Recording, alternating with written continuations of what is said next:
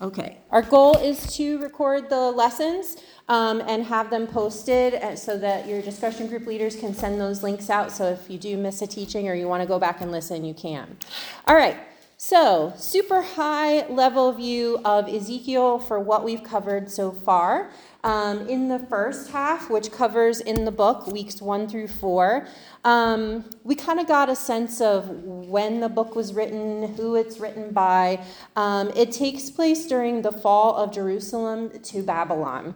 And if you have, I wanted to mention if you have the Bible app on your phone, um, one of the plans is this the first couple chapters of this book. So that if you weren't here for the first part, or if you need a little brief refresher, you can take a look at that. It's a nice, succinct um, overview. Um, so you can look back at some of those chapters.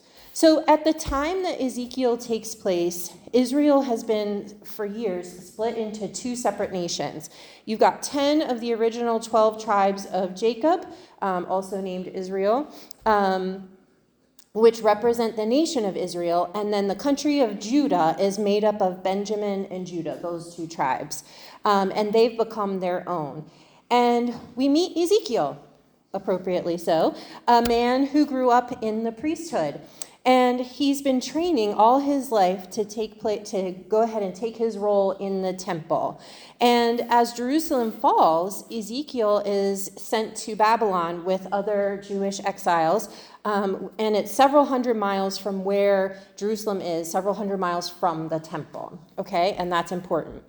Um, in this time, remember that the temple is where God dwelt, where his holy presence lived. And so um, worship was very, very, very much tied to location at that time.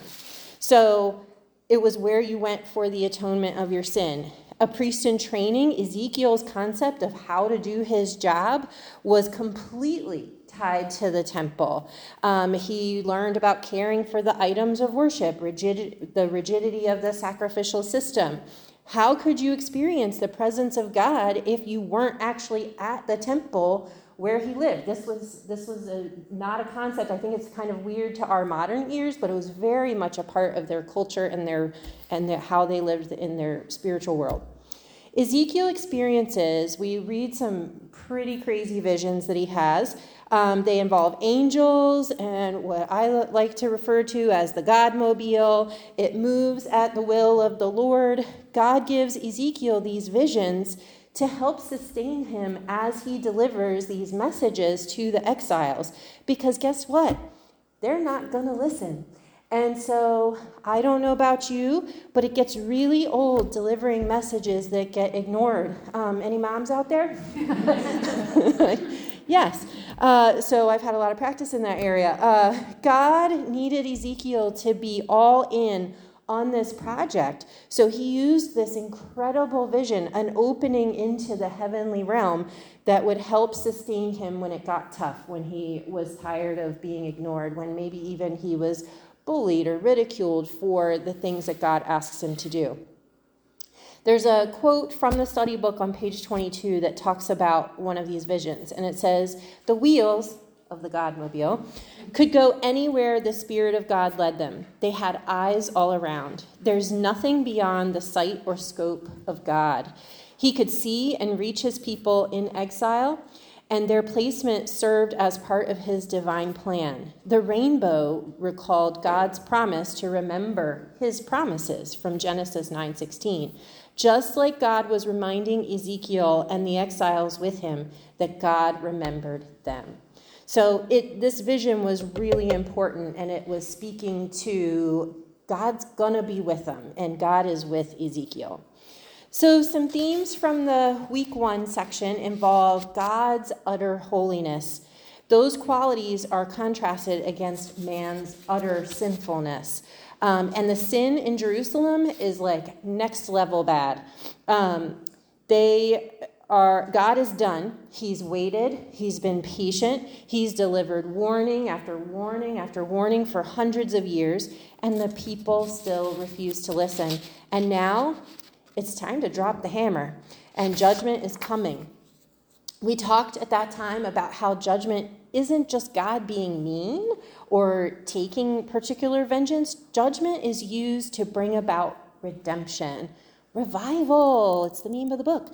Um, when we are ignoring God or profaning Him, even, He will use judgment to get our attention. So we need to be mindful of where sin might be creeping into our hearts and minds, and we need to recognize it and repent and turn from the sin. And that's where God can use judgment to draw us, draw the people back closer to Him. So as we went along, God calls Ezekiel to do some really interesting things to warn of the coming judgment.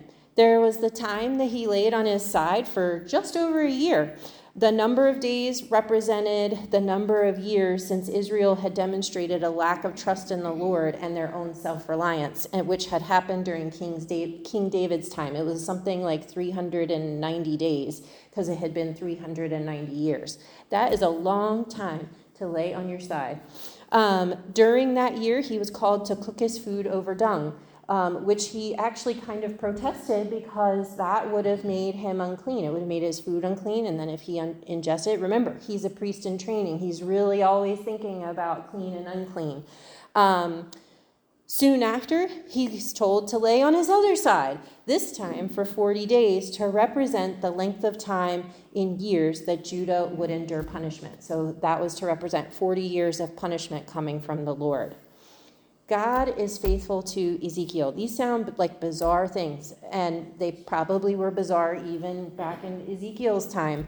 But God tried to God sustained him. He tells him, "Don't fear," and he gives Ezekiel the exact words to say and provides him and provides for him through the people's stubbornness. He even tells Ezekiel, "I'm going to I think he's like I'm going to make your forehead thick because this is going to be tough for you to go through." As we moved on to week two, we saw Ezekiel, um, we saw him called to perform even more interesting street theater. At this point, he's shaving his head and his beard, and he's using the shaved hairs, so he had to like save them, as a demonstration of the various ways that the judgment's gonna fall. I don't know if you remember, but there was like, he like threw some and then he like slashed at it with his sword, and I think he burned some. Um, and so that represented that some would be scattered, some people would be scattered to the wind, some would be slashed and die by the sword, and some would die by famine or plague. Um, as Ezekiel delivers these messages, we see God telling him, telling the people that the judgment is to bring about repentance. Um, he wants to know, he wants the people to know him, and he wants them to turn from their sin and become his people again. And we begin to see the use of the refrain, which becomes very familiar throughout all of Ezekiel for they will know that I am the Lord. Throughout the chapters, in week two, we see God asking the people to turn from their pride. Pride plays a big part in the weeks to come that we're about to do, um, as well as we see God try to reach the nations around Israel in these weeks to come. But here in this chapter, God really draws the connection between using the judgment to bring about redemption. He doesn't want to judge with no result. Um, his goal is the people's repentance. Also, during this chapter, Ezekiel goes on another ride in the Godmobile to this time the temple in Jerusalem. The depravity of the people inside the temple has risen beyond that of even the nations that surround Israel. Um, there's worship of other gods and images. They've profaned the temple. There's ugly images of detestable gods and beasts and things. Um, there's women worshiping other gods in the outer courts. These are the same courts where the people were to bring their sacrifice in order to atone for their sin, and now there is just rampant sin occurring all over. Um, the heartbreaking part of this chapter comes with not only the judgment of the people um, in the temple and the elders who are um, finally held accountable and who have led the people astray, but when God decides he's going to remove his spirit from the temple, he will live there no longer. As the chapter closes, we see God promise in Ezekiel 11 to restore Israel and to give her the land, which will grow and bring peace. There will be a remnant, and Israel will once again be a light to the other nations. Um, so that ended with hope and promise. As we looked at chapter 3 in the study book, we saw that Ezekiel listens well. And so often what he hears is, So they will know that I am the Lord. This is not only for Israel to know this, but for the surrounding nations to know, which, we, again, we're going to look at a lot in chapter 6 of this half of the study. Ezekiel is told to bring baggage out during the day. He's supposed to come out and have his baggage with him, like he's packed up. And then at night, he goes back in and he puts it away. Um, I think there was like some whitewashing in a wall. Um, it wasn't a call that the exiles were, were going home, which was what they thought and what they hoped. Nope, it was a call that more exiles were about to arrive with them in Babylon. God deals in these chapters with false teachers and prophets, those who lead the people astray with flattery, words they wanted to hear, and outright lies and deception. The words sounded nicer than Ezekiel's and lulled the people into a sense of complacency and pride. These elders didn't encourage trust in the Lord and righteousness. In fact, they were using things like divination and other detestable practices that the Lord forbids. Um, but their words sounded nicer. Sometimes we like to hear what we like to hear, right? So we see this in culture today, which runs counter to God's word. How can we be sure that we aren't being lulled into a sense of complacency? We must stay vigilant um, in and in, in, in God's word um, so that we constantly can turn our hearts to Him in full trust and recognize when there's anything creeping in that we need to deal with and take care of. Later in this section, we see the people coming to the Lord. Yay! Oh, never mind, just a minute. They weren't coming out of repentance or, or in seeking relationship. They were coming in selfishness and for their own blessing. Like, hey, come on. Womp womp. God is not a magic genie to grant our wishes and make our problems go away. That's just not how it works. He is our Father and He longs for relationship, and we have to approach Him in that way. God will let the people stay in their sin and experience the judgment. The best that Ezekiel can do is to share the message that God gives him. It's not for him to determine what they decide to do or not do with that message.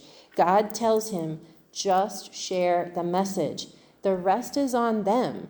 And that's our call. We just have to share the message. It's not on us to control what somebody else believes or thinks or how they respond. In our final week of the first half of the study, week four, we see God calling the people a useless vine. Their lack of faithfulness has rendered them useless, quote unquote, to Him. Contrasted with Jesus' call to abide in him as the vine and, do you, and us as the branches, we see the people of Ezekiel's time as branches that had died, that had been cut off and separated. They hadn't stayed connected to the vine, they weren't bearing fruit, and they would be burned up. We need to be mindful of our connection to the Lord. Are we abiding? Are we listening? Are we trusting? Are we staying in His Word? Are we bearing fruit? Those are questions we should kind of be checking in and asking ourselves. Later in this particular chapter, we see a description of a bride. There's a lot going on in this particular chapter. God is ready for her, but she doesn't want him.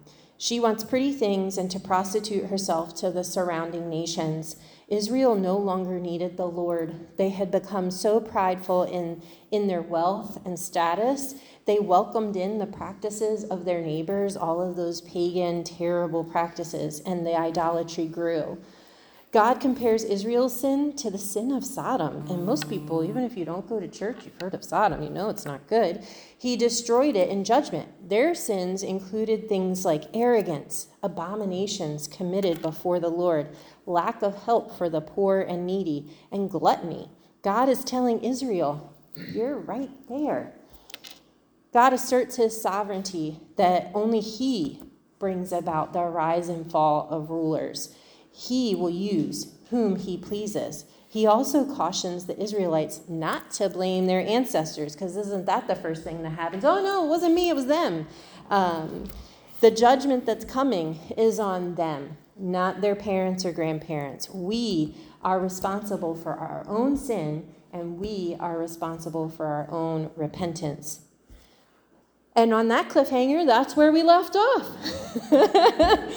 so, um, as we move through this week and we move to our small groups, I hope you will enter these chapters with an open heart um, for God to give you wisdom in applying these lessons um, to your own life day to day. I know it can be challenging sometimes as we read things that seem sort of hard to understand or uh, tied to context long ago, but there's there's application. You can definitely find it.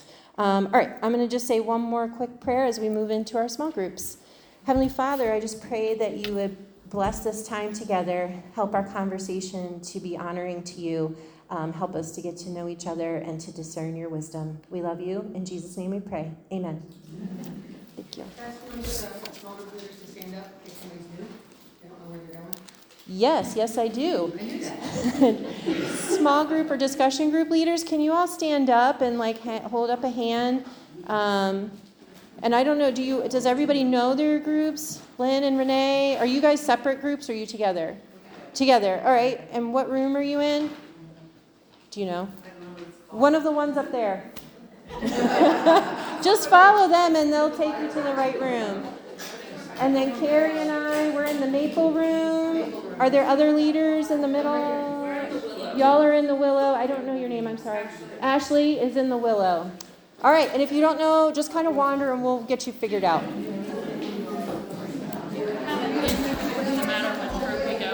Huh?